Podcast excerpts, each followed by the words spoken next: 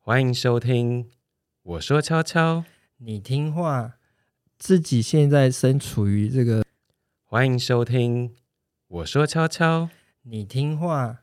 自己现在身处于这个，然后最后啊， 我想调就是聊一下，嗯我其实第一次跟我朋友去，他们那时候我们年轻，大概二十岁的时候，嗯我就陪他去看感染科医生的时候。然后，因为他那时候没有看过感染科医生，然后我在早上礼拜六早上九点的时候，那时候还有罗玉君的诊，是 现在已经没有他的诊了。对，然后那时候就会发现说，我那时候其实没有发现，因为那时候人没有很多，他只告诉我说这个人是谁谁谁，这个人是谁谁嗯谁，就会发现哦，礼拜六早上看罗玉君的诊的时候，都会是一个修罗场，就会发现是，原来你也 是，对，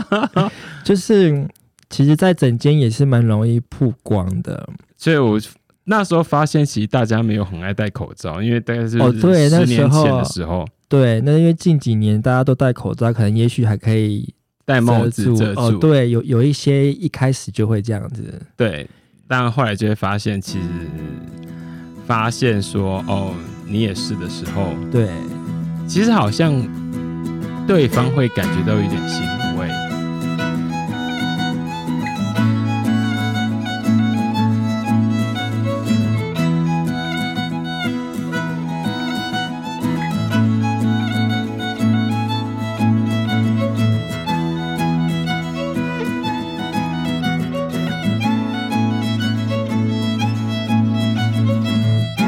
欢迎回到我说悄悄，你听话的现场，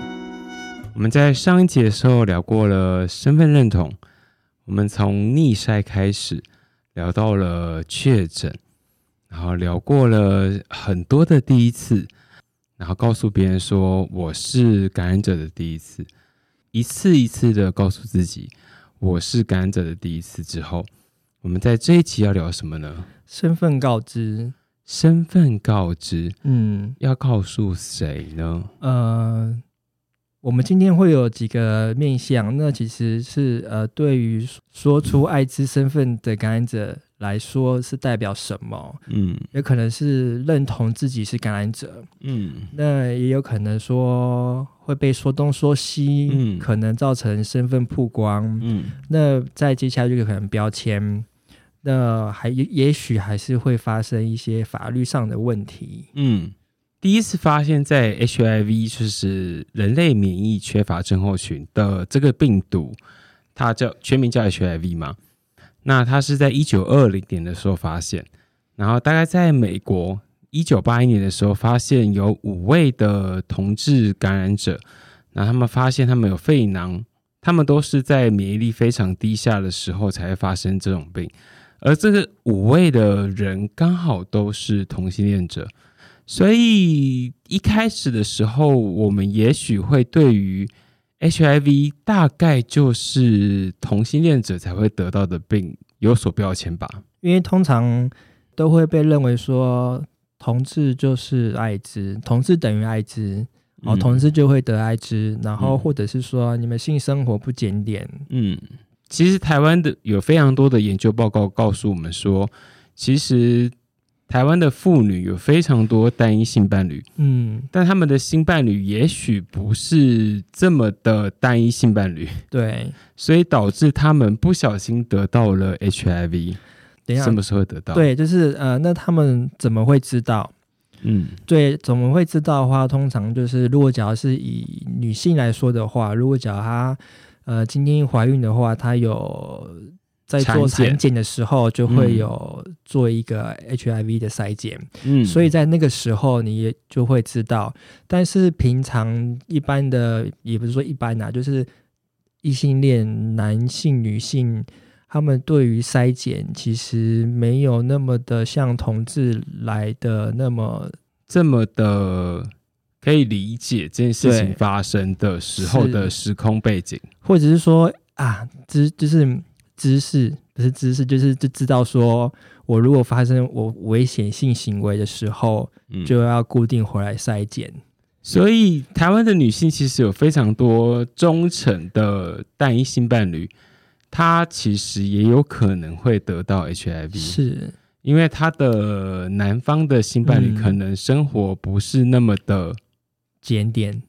嗯你要使用检点嘛，他我我会觉得他可能生活不是那么的单一，他 单一可能比好较了丰富好了，单一就丰富，丰富，好所以他可能接触到各种性病的时候的嗯机会比常人还要再更多一点。对，而且呃在异性来说，他们对于这些性有关于这些淋病梅毒菜花的筛检也没有那么呃检查的这么的彻底就是这么的频繁，就频繁，像，对，嗯，就像我可能三不五时的就会去医就院，是三个，月就会讲啊，准备要做一次这 样子。对，因为我们都是记三个月，三个月， 就是这一次的不安全性行为之后的三个月，我对可能会回到医院去做一下检对，查。这个好像变成是一个日常哎、欸，你不觉得好像这个是同志日常？就是想知道自己的身体是不是健康的，健康的，就是对，然后我就可能会三个月回去回诊一次。嗯，对，那其实 HIV 这件事情，在一九二零年的时候，在非洲就已经发现了。那在一九八一年的时候，刚好有五位的美国感染肺炎囊肿的患者，他们刚好都是我必须要说是同性恋者，嗯，所以当时会以为说 HIV 该不会就只有同性恋者会传染吧？就是一定会得到的病，可能是借由这个方式得到的，对但事实上病毒是不挑人的嘛，对，所以其实疾病是没有挑性别，也没有挑身体。对，那你只要做好自我的保护，或是在每一次跟他人性关系发生的时候，做好安全，的性行为的时候，也许可以保护自己，也可以保护他人。对，我觉得回到如果讲要讲身体自主权的话，就是应该要想好要怎么样自己保护自己的身体。嗯，你知道，在一九八一一九八六年的时候，在台湾首次的发现 HIV 感染者，他在一个月后就死亡。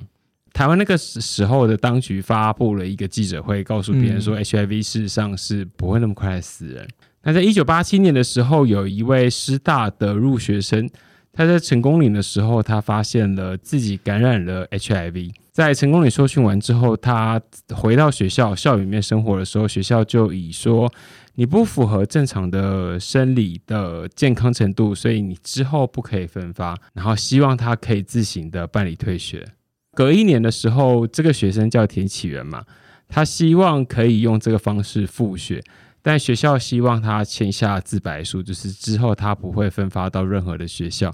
也不会参与到学校的教师真实活动，就他终身不能够当做教师。嗯，这个事情虽然距离我们三十几年，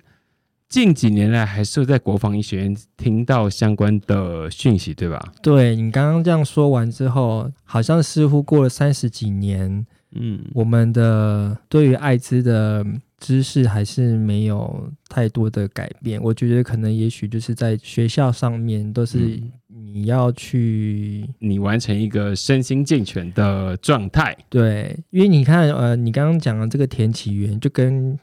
前几年发生的国防部的事件，其实听起来都差不多。那已经过了三十几年了，我们还是一样发生一样的事情，对，所以这件事情的确是很很令人很觉令得人难过吧。对，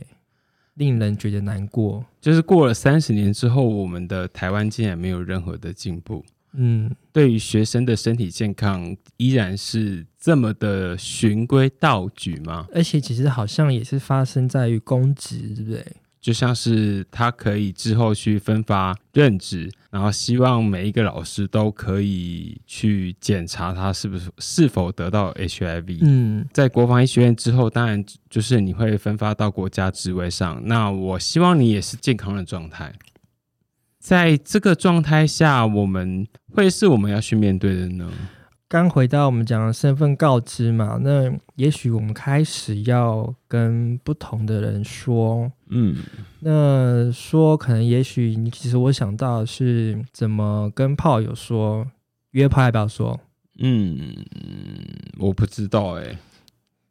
其实呃，你已经 U 等于 U 了，就是测不到等于不具传染力。，对，这个我们在上一集也有跟大家说过了，就可以是当你的病毒数已经是两百以 per，下就不具传染力，因为它的嗯传染的几率就相当低。那我会觉得说，如果你想要对他说，是你为什么要说？嗯那说了这件事情，是不是可以让你这一次的做爱有没有得到？说了会不会变好？那也许嗯说了会不好。那嗯，以我来说，好，嗯我是不会说耶，你不会说因是为因我已为经 U 等于 U 了。就是你其实不已经不具传染力了。对，那我知道有些人现在觉得说啊，不行，我就是因为有法条在，就说我好像要跟别人说，但是法条没有规定是你要跟每一个人说。法条是是哪一条法条啊？人类免疫缺乏病毒传染及感染者权益保障条例，我们嗯称之为艾滋条例。第几条？第二十亿吗？那个是蓄意传染，我是说的是，其实这个法条并没有说你一定要跟每一个人说，嗯但是可能有一些些的环境下，你可能在就医的时候，就医你可能就必须要说，嗯，但是在约炮的时候，我觉得是可以不用说。那我就还是会回到说，你说了这件事情的用意是什么，或是说你说了会让对方会得到比较安心吗？我今天已经是测不到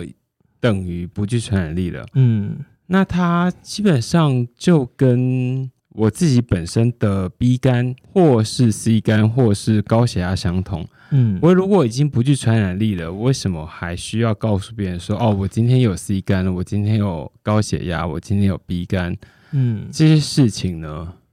就是好像有一种，就是我好像真的什么疾病，就会主动的跟对方说。所以，我们如果今天得到了任何病，我们都会选择跟对方说吗？好像就是我今天高血压，我也说哦，我跟医生说我有高血压，或是说我我是 B 肝，或是我是 C 肝这样子。但这是对于医生而言，医生而言，我没有，或者是说自己家人啊，或者是说，哎、我最近检查、啊好像三高啊，或者什么之类的，三高是哪三高？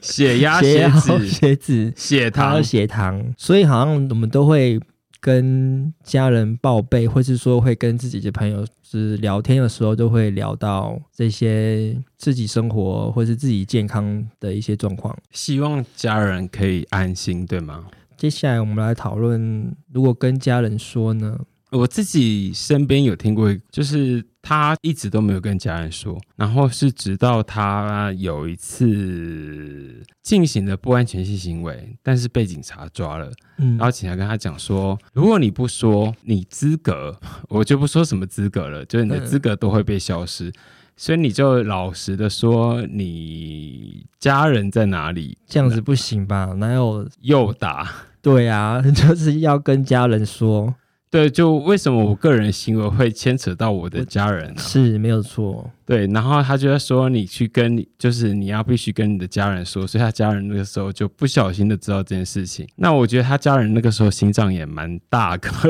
的， 就是竟然接受了他当下的感染者身份，嗯，然后也接受了他其他的身份，就包含同志身份或者是其他身份，他当时都接受。哇，那一次出好多贵。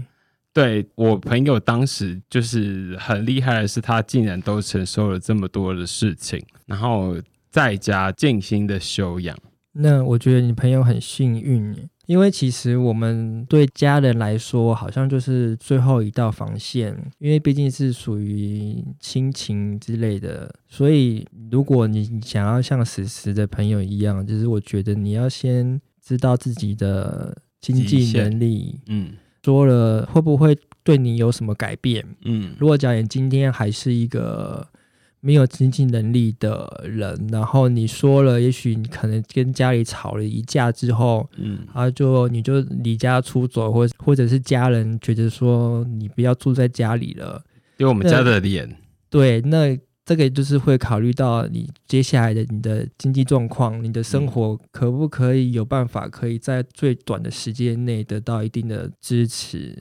我觉得这个好哈扣。就我当时听到的时候，就是他家人断绝他，所有的金源。对，就是他只许他在家里住。那还那还不错啊，至少还有一个避风港。他在家里住，可是他一切的行为都会被监视，其啊，那这样其实也是很累的一件很事情啊、累的一件事情就是他可能在房间睡觉的时候门不能关，啊。那开冷气怎么办？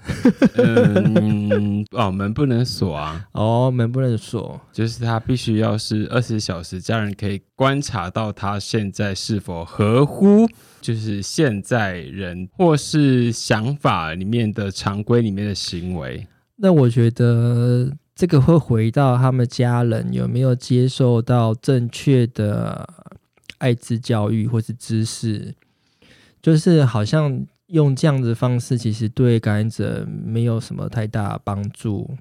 嗯，我觉得有时候这其实不是只有对感染 者，对，或是同志有时候也会啊，你怎么会你怎么会生这种病，然后就把你抓去治疗？ 我觉得在家人还没有了解艾滋的时候，其实给予适当的正确的教育，其实家人应该都可以听得进去，只是说。呃，可不可以接受自己的小孩是感染者这件事情？这个就可能要回到嗯我们可能可以给家长听听我们上一季的自我认同，你现在是在自推自己上一集的自我认同这件事情吗？因为我觉得感染者要认同的话，那其实如果你真的已经准备，你好像你住家里，你嗯，真的就是已经要跟家人告知了，你应该要做好所有的万全的准备，以及你可能接下来会遇到什么样子的事情。所以你就是当然就是要准备好啊，我回家并不是做好万全准备的回家，可能现在这个局势我必须要必须回回家。家。对，那我回家之后，我的家人可能对我的行为不是很理解。家人如果对这些行为不是很理解的时候，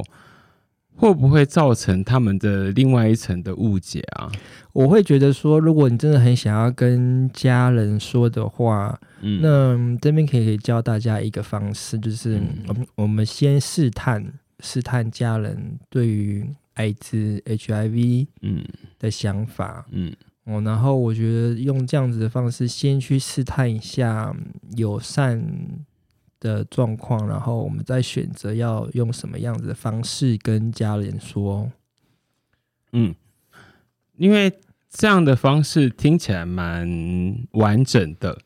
可是我身边有很多朋友就是选择不跟家人说，这很多啊，我觉得很多都不跟家人说，因为我就刚我说的，这是最后一道底线了。对，那我已经隐瞒了这样子的，那我何不就瞒到继续隐瞒下去？就是他可能选择说他想说的，对然后他不想说的事情，他就不要说。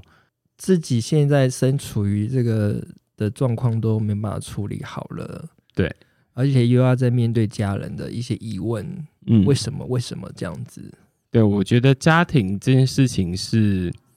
应该说原生家庭，其实这件事情并不是一个很简单就可以解决的问题。，对，所以我觉得奉劝就是说，真的想要跟家人说的话，嗯，一定要万全的准备，或者以及万全的后路可退，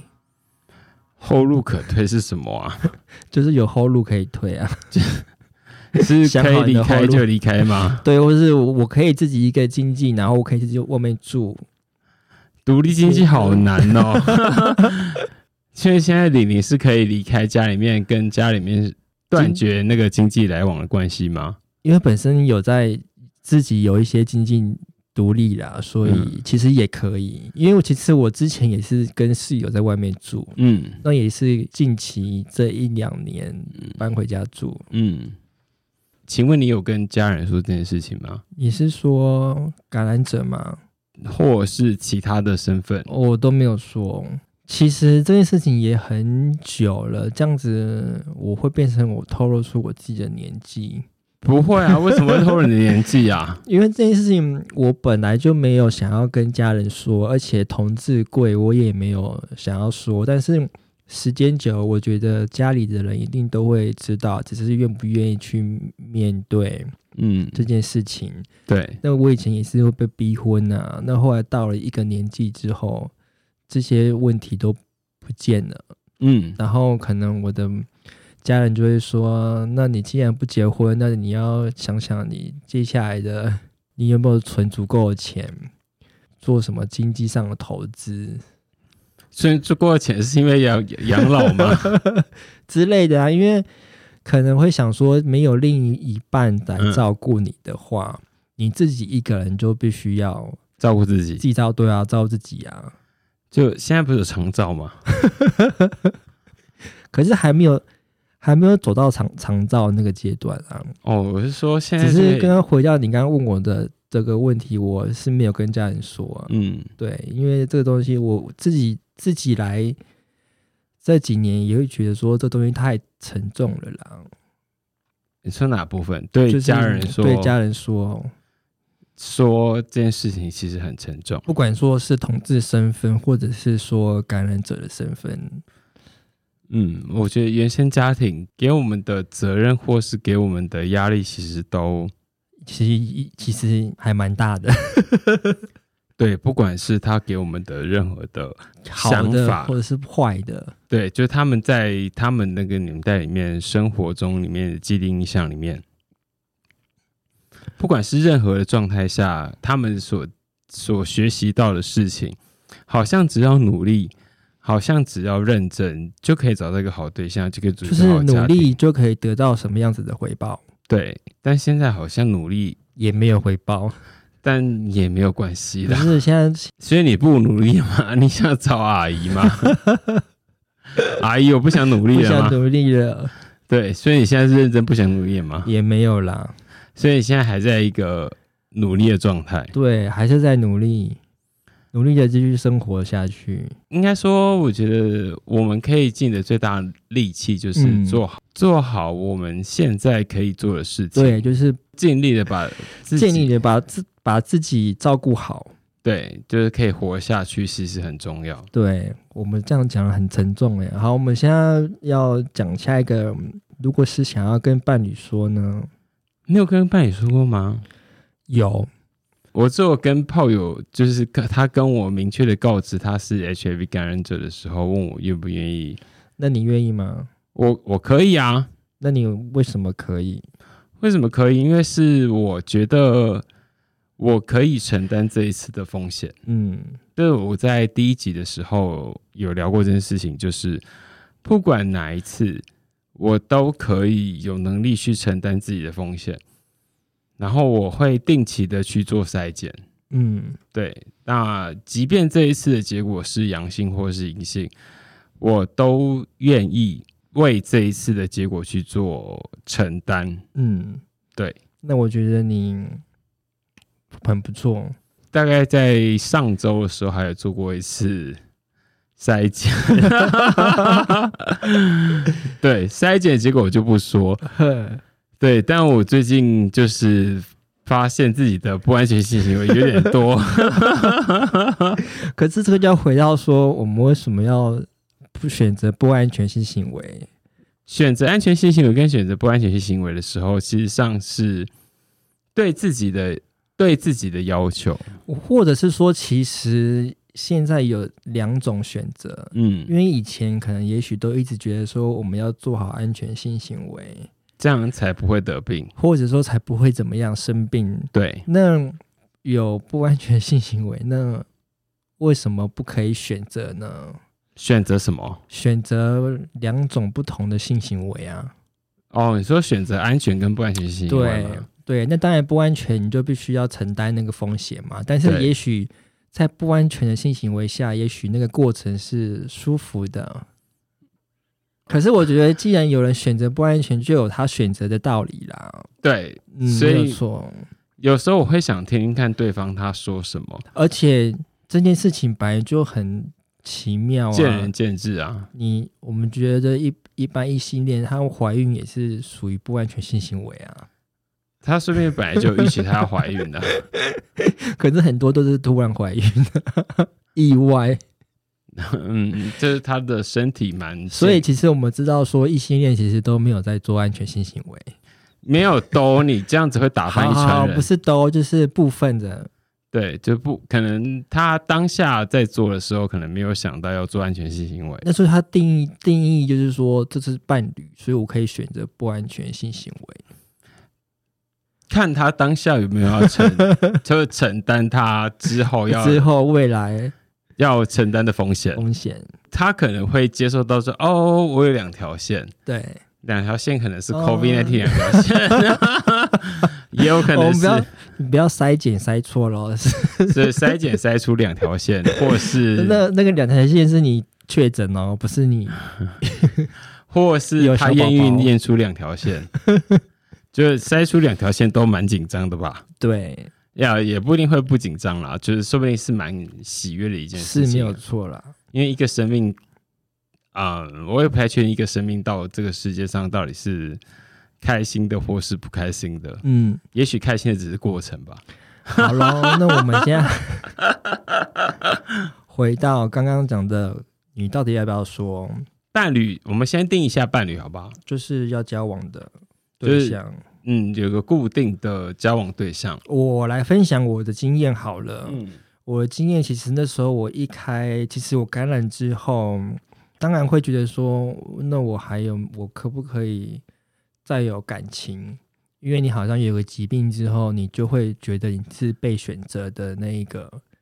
那所以我那时候就觉得，我那时候有喜欢上一个对象。那我其实后来选择，一开始我就选择跟对象另外一半说我是感染者。嗯，那其实对方也给我蛮好的回馈，就是他觉得我说出来很勇敢，然后我觉得这是加分呢。我好他像对我每一个要交往的对象，嗯，我如果先说我是感染者，那对方先知道的话，他回馈都会不错。那你真的蛮幸运的欸，对我就是我身边遇到，其实其实都蛮可以接受的，不管任何族群。嗯，因为我最近在交友聊的聊天过程中，那我就会发现有些人对于不管是否是进行安全性行为的时候，他都会对于 HIV 代言者是一种离我越远越好。哦，他会害怕，我想应该是会害怕，因为他不知道那个后果会是什么。对，所以我会觉得，如果我带上这一层防卫，嗯。可是我觉得这样子的防卫其实也不能，好像也不能怪他，其实是可以选择的。对他自己可他以自选己择，选择，所以我会觉得说，嗯跟另一半交往的时候都不说，还是要说，因为我觉得嗯说跟不说其实是早知道跟晚知道。嗯如果假如今天你是那个不是感染者的对象好了，嗯如果你是事后才知道说我的我的另外一半他是感染者，那我们换位思考，就是说你知道的话，那你你会怎么样想？为什么不早一点跟我说，而是现在才说？一开始就让对方知道，这两个是不一样的感觉。当然啦，因为你是说伴侣都是处于危险危险性行为嘛？对啊，就如果我先告知这件事情，那他选择要做或选择不要做是他自己的选择。嗯，那其实说了之后，关系会更紧密嘛。其实这件事情也是要把它纳入这个你要说跟条件里面。也许说了之后会带来更多的争吵，嗯或是说了会带来更多的呃加倍的呵护。但我觉得，不管是带来更多的争吵，或是嗯加倍的呵护，这件事情是我们没办法预知的。在平常聊天过程中，知道他可能对于这件事情的感受如何，对，就是也一样，就是先试探，啊对啊，或是先给给议题。我觉得其实就是先试探，先试所有的事情，就是先试探对方对于 HIV 议题嗯是不是友善的。对，对，那你再去决定你要接下来你要做的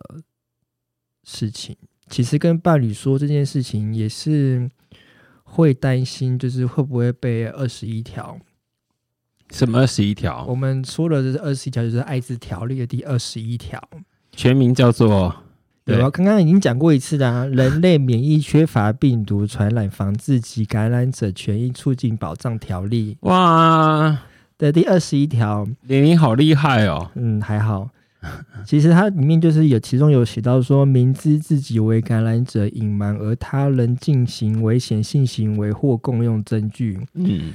的行为，然后致传染于人者，可以处五年以上十二年以下有期徒好刑。重五年以哦因上，为其十实年以下他是用重伤害在判，啊，这个是用重伤害罪，因为你拿到是重大伤病卡，呃，不是，是因为重大伤害好，呃，之前我了解是，呃，它里面有说是，这你被你是不可以痊愈的，嗯因为你感染了 HIV 是虽然有药物可以治疗，嗯，可但以是控制病可以情，对，但是它不可以痊愈，所以它可以用重伤害罪嗯，来判。嗯那这件事情我觉得就很妙咯，因为其实陆陆续续都有听过一些身边朋友的故事，嗯就是说，可能也许他跟对方说了，或是说他们都呃知道了，可是也许之后分手了，我来用这个条例条例来报复对方制成你这个王八蛋，之类的，嗯所以那时候大家都会很害怕，就说怎么办？这个要怎么解？好像变成说，我说也不是，不说也不是，嗯我好像不说了，反而那个别人的知道之后，他会觉得他更生气。那说了，至少我我尽到告知的的义义务务。，但我也许对没有这段感情了，对，啊可是也许未来又有一些金钱纠纷呐，或是感情纠纷，就是最后会走到这一条路上。嗯，但是呢，我们在今年的呃，虽然会被告，啊， 等一下你的动词是什么？没有啦你就是现在断句断的很奇对我刚怪刚，对很奇怪，嗯就是呃，的确，就是你如果在这个性行为的过程是不安全的话，对方是的确是可以对你提提告。嗯在二十一条里面呢，里面有提到说性呃危险性行为之范围，然后由中央主管机关参照世界卫生组织相关规定。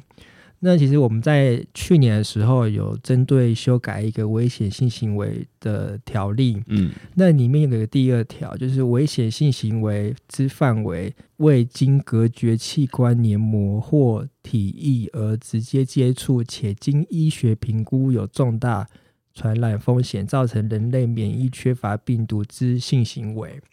我觉得加重在且经医学评估有重大传染，加上这个东西之后呢，那 U 等于 U 就可以把它纳入在这个条例里面。现在 U 等于 U，世界卫生组织都已经承认了。所以我不太知道，就是法社学院他们对于这一条的法律是否，其实这个很新，这个东西太新了。嗯这个月也有同样的一个判刑，嗯也有一个案子也是这样，最后就是判无罪。嗯所以其实未来我们我们要进入到 U 等于 U 之后，至少可以让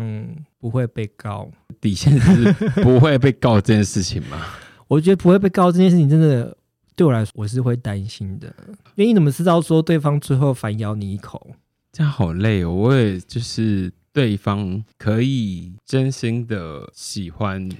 一辈子，我觉得当下喜欢就是喜欢啊，不喜欢就把可一以堆用东西任何理由，对就是二十一条也拿来用，对啊，所以我会觉得说，刚刚我开头就说的，其实有一些法律相关这一些知识，嗯我觉得可以先让在座就是也许是感染者，或者是不是感染者，那当然我会觉得说，嗯，真的要走到二十一条嘛？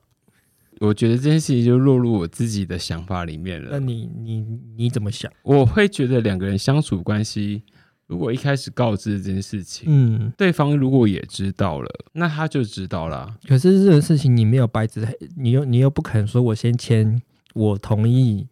对我，但这件事情就是会从我们后面的对话里面继续知道这件事情。嗯，对，那要怎么判就会是法官是的问题，对嗯，应该说是法官的职责。对，因为其实，在法官他们在判的时候，其实都会用曾经有判过的案例，嗯或是去参考。嗯所以可能之前有判过，可能他有罪，嗯那可能也许接下来的法官他就会依照之前的之前的判的方式判，但是渐渐的有几次都判无罪了，所嗯以其实未来就是会不会被二十一条，盖过吗？嗯，也许吧，会。可是但是这个很现实，就是你必须要回到 U 点 U，那你就要选择吃药，对而且要在而且要半吃年六个月以上。对，要吃半年对，好像变成说吃药是保护自己的方式，就是你的血液中的病毒数必须是两百，就是它的浓度必须要够低。然后医学证实说，这个方式会传染的几率是零，就是你的血液中的病毒数的浓度必须要够低，才不会造成传染性的机会。对，伴侣完了之后，我们如果要选择跟朋友说呢，我觉得朋友说反而比较没有这么的好像朋友就是比较亲的感觉，对啊，就是如果我今天愿意跟你说，可能今天把你当做是个很重要的朋友，嗯对，那我就跟你说这件事情。嗯，那如果我说我没有要跟你说，那就是没有要说的事情。对，这个也是我们上一集有提到说，呃第一次跟，跟朋友说的话，或者说你不是感染者，当你身边有感染者跟你告知的话，嗯你要用什么样子的方式去回复他？嗯，我通常就只会说感谢而已。对，因为我觉得说出来其实勇气要很大，对，就是他愿意说他自己的事情嗯跟他的身体健康的时候，其实我都觉得他在跨出他自己的那一步。嗯，因为我觉得是说，感染者在承受，也不是说承受，就是他准备第一次跟你说的时候，但是你也是第一次被听到的话，其实大家都是在第一次，嗯那个经验是非常重要的。说明很多次啦，就听到朋友说他自己是感染者很 多，就听到那我很觉多得朋友感，那 听到很多朋友都是感染者很多次，但那我我身觉得边这样你，那你就非常友善啊，就我身边蛮多感染者后来都跟我成为好朋友的，就是他会选择你的人格特质吧，感谢这些朋友所以我们要一一感谢嘛。是也不 用，但我会把他们感谢在心里面，就是你愿意跟我说这些事情的时候，嗯、我都会觉得你把自己很重要的事情愿意跟我说，，对，也许当下没有办法给你嗯。很好的回应，但我真的很感谢你愿意跟我说这一切。嗯，我刚听的是他的经验是好的，但是其实也是有遇到坏的经验，嗯就是可能你说了之后，那这个朋友就渐行渐远。嗯 Maybe 他很 care 艾滋，嗯，所以我觉得在说之前一样，就是先试探，先给议题。所以跟聊出聊艾柜滋一样吗？我觉得都是耶，我觉得这这是一个非常安全牌耶，就是你先试探再说。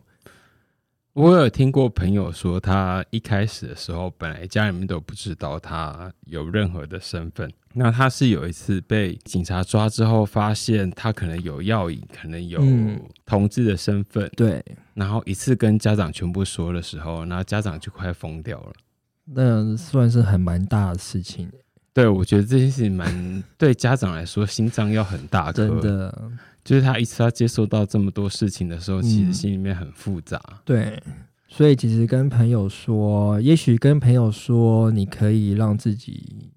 有个呃依靠有个依靠。我觉得这个依依靠依附感吗？嗯或者是说归属感，对，哎， 好默契哦。谁想跟你有默契啊？啊 可能也许你会让朋友知道，maybe 也许说，如果假如未来身体有一些什么变化，或者是说不舒服的时候，至少还有一有朋友可以协助你。是，那我们接下来就是医疗告知，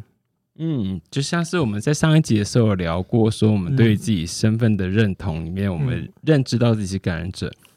但我如果今天去就医的时候，如果我今天只是看感冒，我就是看个感冒，我需对要跟医生说我是感染者吗？这个呢，我们又要回到那个人类免疫缺乏病毒的保障条例里面的。第二十一条吗？不是是第十二条。十二条说什么？十二条就是说，感染者有提供其感染源或接触者之义务，就是就医时应向医师人员告知其感染人已经感染了艾滋。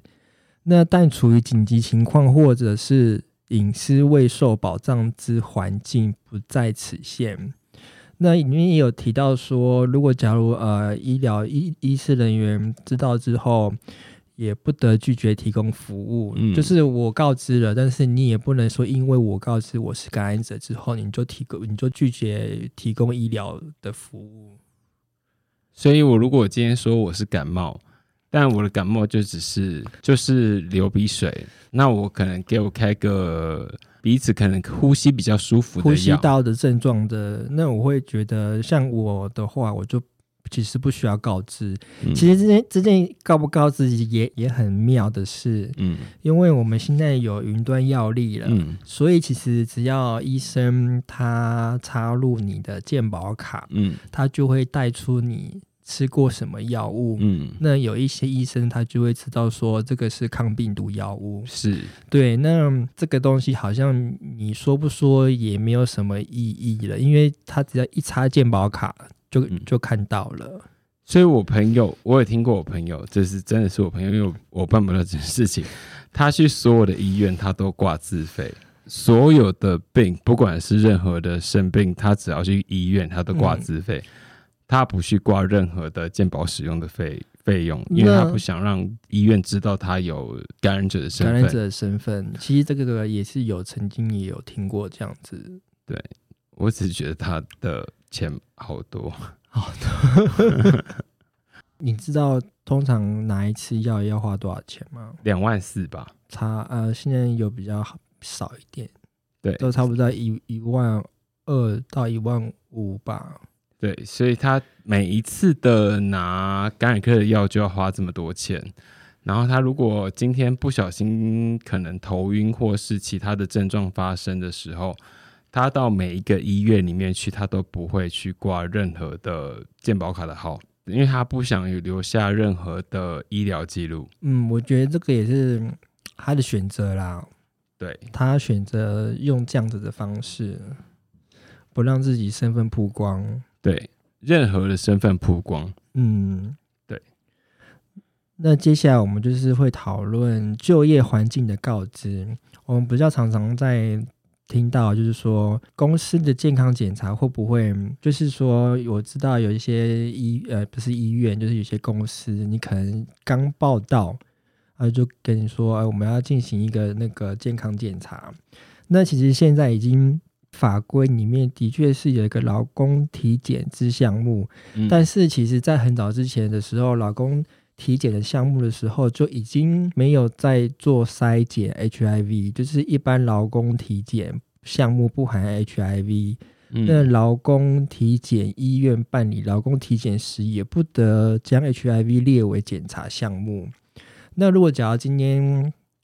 这个公公司司硬还是要做，对那怎么办？当医院检查出来的报告的时候，只可以跟当事人说，嗯就是只能够跟当事人说，而不不可不可以以跟跟公雇司主对公司雇主对告知这件事情。嗯那其实之前有听过很多就业，但他要跟雇主说他没有，还是要说他？就是如果说他不可以告知这件事情的话，是要说他没有呢，还是说他无可奉告呢？那就说规定说，我只规定只可以跟当事人说，哦，所以这就会回归到当事人他自己知道就好了。对，所以其实这个部分，如果假如真的有碰到的话，你要怎么解？怎么解法？就是跟当事人说。那如果你还是有一些问题，你觉得你在就业上受到了一些歧视的话，或是说一些问题的话，那你可以找艾滋感染者权益促进会。那他你在们帮别人打广告吗？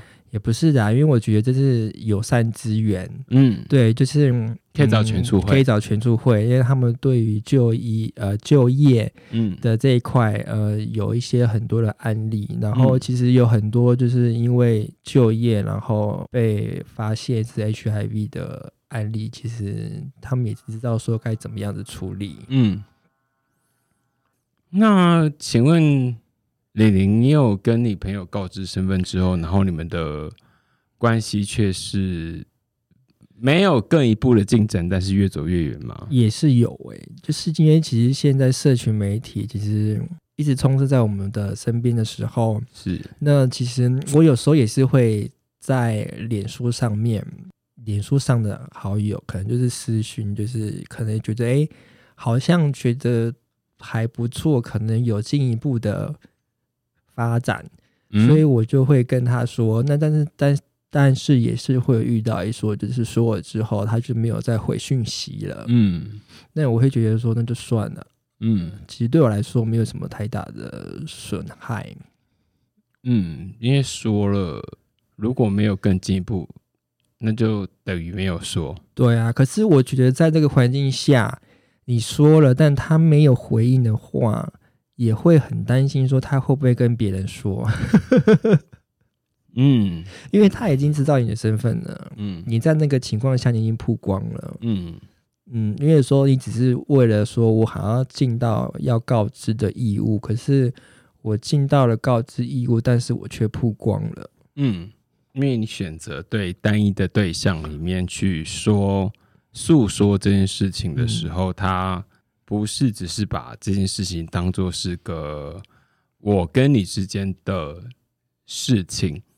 而是把这件事情当做是一个可以渲染，或是当做是个巷弄之间可以嗯诉说的话题吗？对，嗯或者是聊天的话题，对，就是就朋友茶跟余朋友饭之后间可以聊天的话题，对，你就说，哎、我知道那个谁谁谁他怎么样子，我觉得这这个话题，其实不管是任何的身份，其实都非常的不舒服、欸都不舒服的，对，就是如果我今天只有选择对你说，但他今天却当做却跟是任何的朋友当做是个哄嗓的状态下的时候，我都会觉得这个事情是非常的不舒服的。嗯嗯。好，那以上我们就是用了很多不同的环的嗯角度去说，跟不同的人说。那其实讲完之后，我们还是要，我们是不是也要努力一点？哎、不是努力，就是说我们是不是应该要有正确的艾滋知识、艾滋知识卫教？那我们常常在讲的传染途径就是协议、提议。现在的卫教就是协议、提议哦跟母子垂直感染，嗯，眼泪啊，什么尿意那些都没这有、些哦，都没有用。对啊，对，然后以及是说，我们提到因为感染者现在我们提到 U 等于 U 这件事情之嗯后，其实感染者现在感染了，就是会直接就是治疗。嗯那其实治疗大部大部分的感染者在都在吃药的时候，那其实传染的几率就会降低。治疗即为预防，啊，治疗就对不起，预防等于治疗，这是很久以前的说法。治疗等于预防。我们要怎么样去除同志与艾滋的污名？就是从以前在一开始的时候，同志会跟艾滋连在一起，是在一九八一年的时候美国的事件。嗯可是我们现在其实知道说，HIV 病毒并不会挑人，就跟 COVID-19 的病毒并不会挑人，它不会挑老人，也不会挑年轻的孩童，它只会挑可能身体状态比较不好的人。嗯，所以病毒并不是只会挑男同性恋者，对啊，所以它就只是挑可能今天的性行为是是不危安全不安全。对，不能说是危险性，而是他可能这次的性行为是不安全的人。嗯破除这个观念，就是所有的性病都是一样的。对，呃，从头到尾这些病或是这些细菌，他们从来都不挑任何的人，嗯，对他只是挑行为而已。是，所以我觉得，呃如果说今天不管感染 HIV、感染梅毒、感染淋病，对我来说都是一样的。嗯，也许对于某些人来说，感染 HIV 是一件很 heavy 的事情，因为它可能伴随着自己的是一生的事情。它这件事情跟肥胖、跟高血压、嗯，跟心脏病、跟高血糖，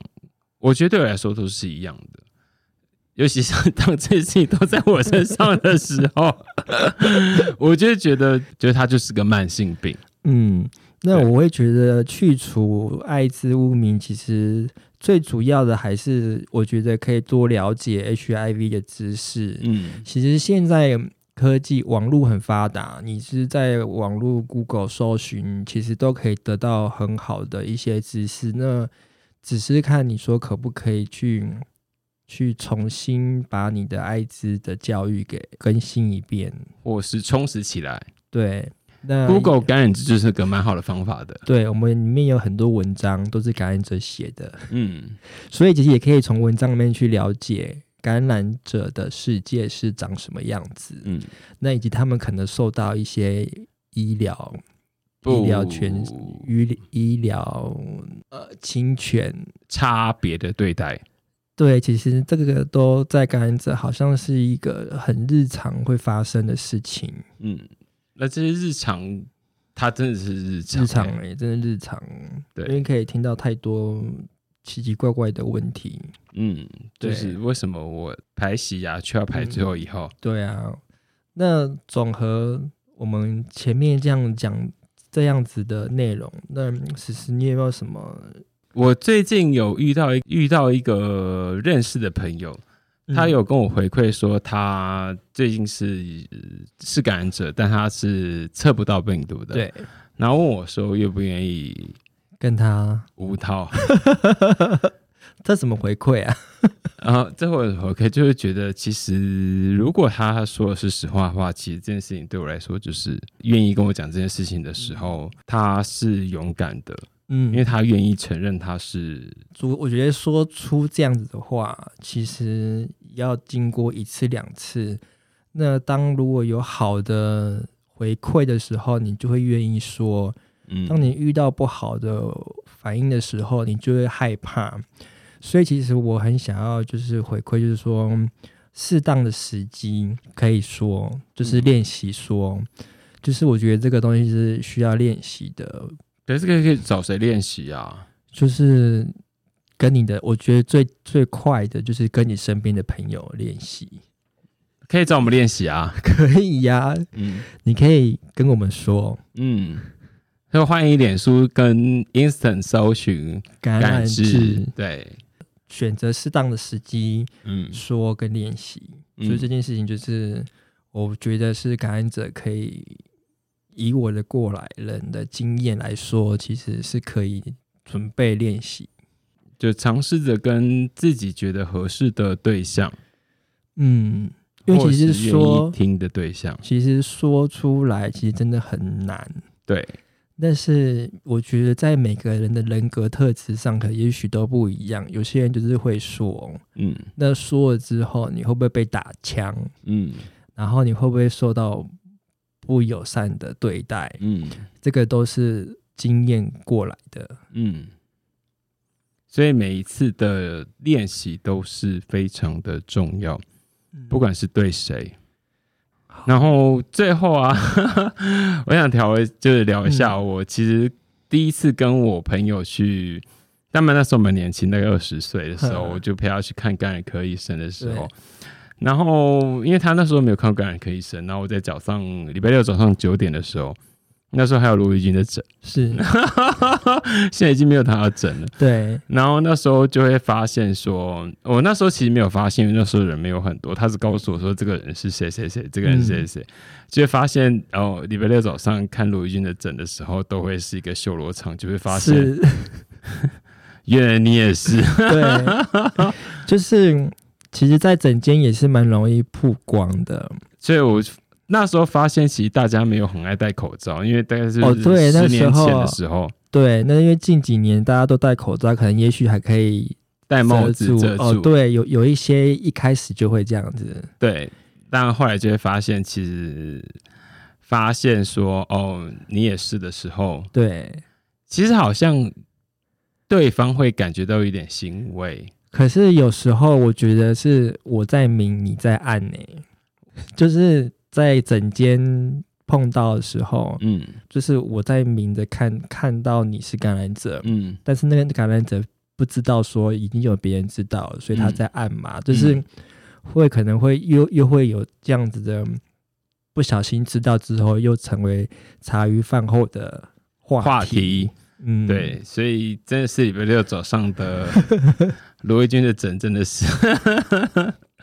大家当时的修罗场。是，对，那如果说我们今天用一个一句话结束一个嗯话，就是今天用一句话结束今天的内容的话，你会用什么话？嗯，就是在适当的时机说与练习，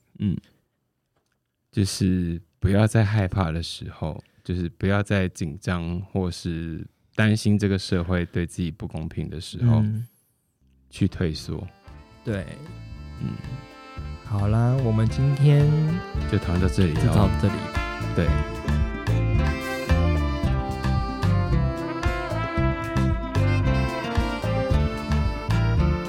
我们会不定期的在周三的晚上六点更新。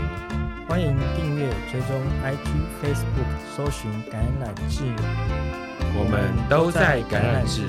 欢迎跟我们一起互动吧。